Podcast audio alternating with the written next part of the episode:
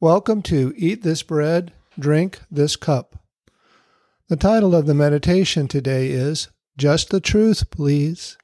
I read from Acts chapter 15, verses 1 through 2 and 6 through 11.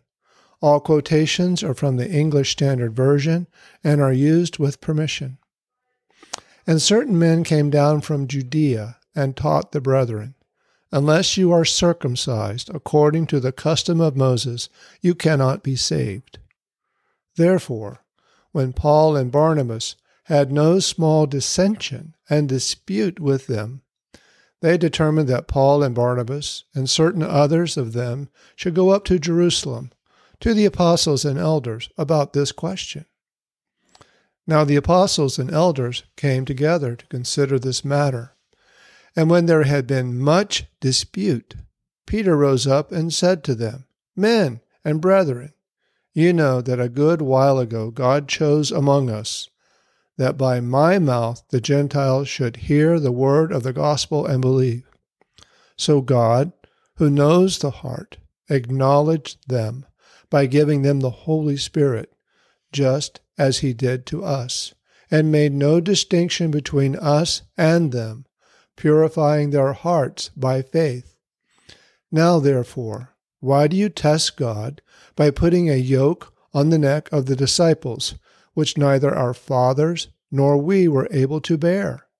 But we believe that through the grace of the Lord Jesus Christ we shall be saved in the same manner as they. I would like to believe that the men from Judea were well meaning. After all, obedience to the law had been their life.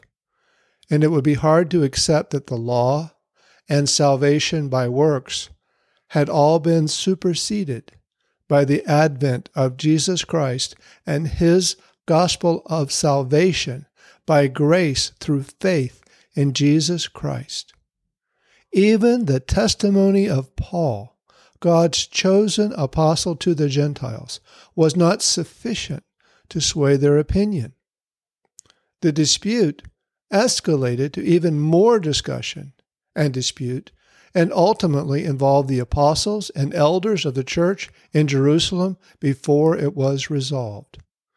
When the truth was finally revealed, all became silent before its awesome power. All were now pleased and in one accord. Happy day! As David wrote in Psalms 133, verse 1 Behold, how good and how pleasant it is for brethren to dwell together in unity. Sadly, though, this was not the end of dispute and discussion in the first and following centuries and truth and unity did not always win in the end. Fast forward to today, we are still challenged by those who would replace the gospel of grace through faith in Jesus Christ with something else, something new and improved in their mind only, something other than the truth. Meeting around the Lord's table today we are reminded of the simple truth of the gospel. Jesus died for our sins, and we are saved by grace through faith in Jesus Christ. Dear Heavenly Father, today we bless and set aside this bread and the fruit of the vine in this cup to remember your Son Jesus. We know that the bread represents his body that was nailed to the cross and the fruit of the vine represents his blood that he shed for us. As we pour out the wine from the cup, we are reminded of how Jesus poured out his own blood that our sins might be forgiven. Thank you, Father, for the truth as revealed in your holy scriptures. Thank you for its awesome power. I pray, Father, that we would revere your word above our own always and humble ourselves to accept its direction for our lives. We love your Son, Jesus, and his sacrifice for us. As we partake of the bread and drink from the cup, Help us now and each day to keep our focus on Jesus. In the name of Jesus, I pray. Amen. Today, Jesus invites you to partake of the Lord's Supper. I read from Matthew chapter 26, verses 26 through 28.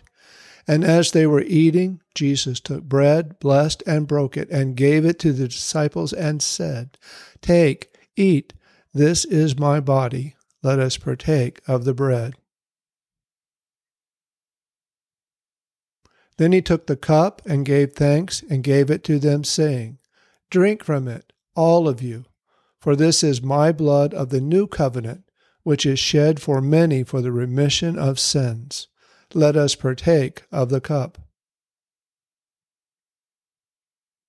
And the assembly of believers said, Amen. Until next time, from Numbers chapter 6, verses 24 through 26, the Lord bless you and keep you. The Lord make his face to shine upon you and be gracious to you. The Lord lift up his countenance upon you and give you peace.